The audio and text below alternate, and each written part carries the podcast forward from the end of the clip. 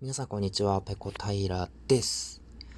えー、メモ帳にミシン目はいりません。僕ですね、仕事で使うように、いつもポケットに小さいメモ帳を入れてるんですよ。で、こだわりがあってですね、こう、縦開きの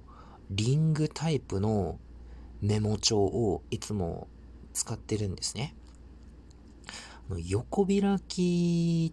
だと開いたままにしておくことが、あの、結構難しいというか、まあ、リングタイプだったらできるんですけど、あの、縦開きの方が、ページをめくりやすいんですよ、僕の場合。なので、縦開き、えー、下から上にこうピラってめくって、えー、次の紙を出すタイプの、えー、リング式のメモ帳を使ってるんですけど、最近ですね、あの、気を利かせて、このリング止めてある部分のすぐ下にですね、ミシン目が入っているメモ帳が結構あるんですよ。これメモしたものをですね、ペリッとちぎってこう誰かに渡したりすぐできるようにとの配慮なんですけれども、これね、いりません。僕の場合。誰かにこうメモ帳をペリってちぎって渡すということが、まあ、ほぼないのと、あと、リング式なので、ミシン目が入ってなくても別にちぎって渡せるんですよ。リングのところからペリペリって、あの、ちぎれば、簡単にページをね、こう、分離させることができるので、このミシン目がいらないんですよ。で、ミシン目がなぜいらないかと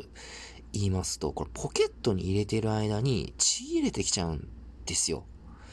あの、自分としてはですね、あの、メモ帳に残しておきたい内容も結構あるんですね。えー、例えば後からこう、振り返って何か確認する、えー、時、えー、とかに、あのー、前のページをこうめくって見返すこととかが結構あるんですよ。あの、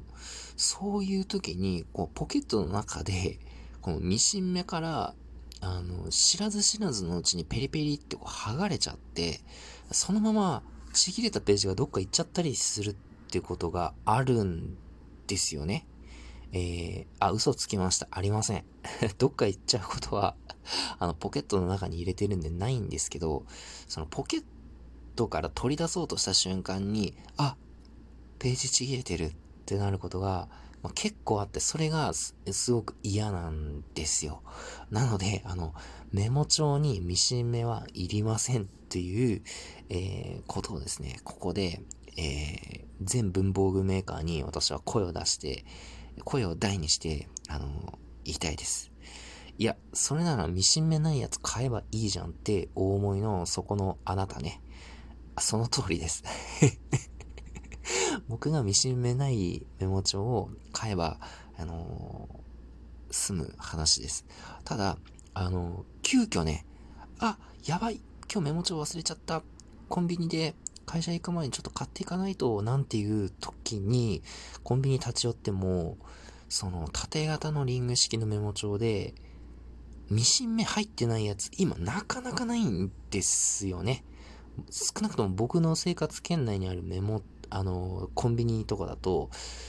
あの、もう少数派になってるみたいで、そういうものがないんですよ。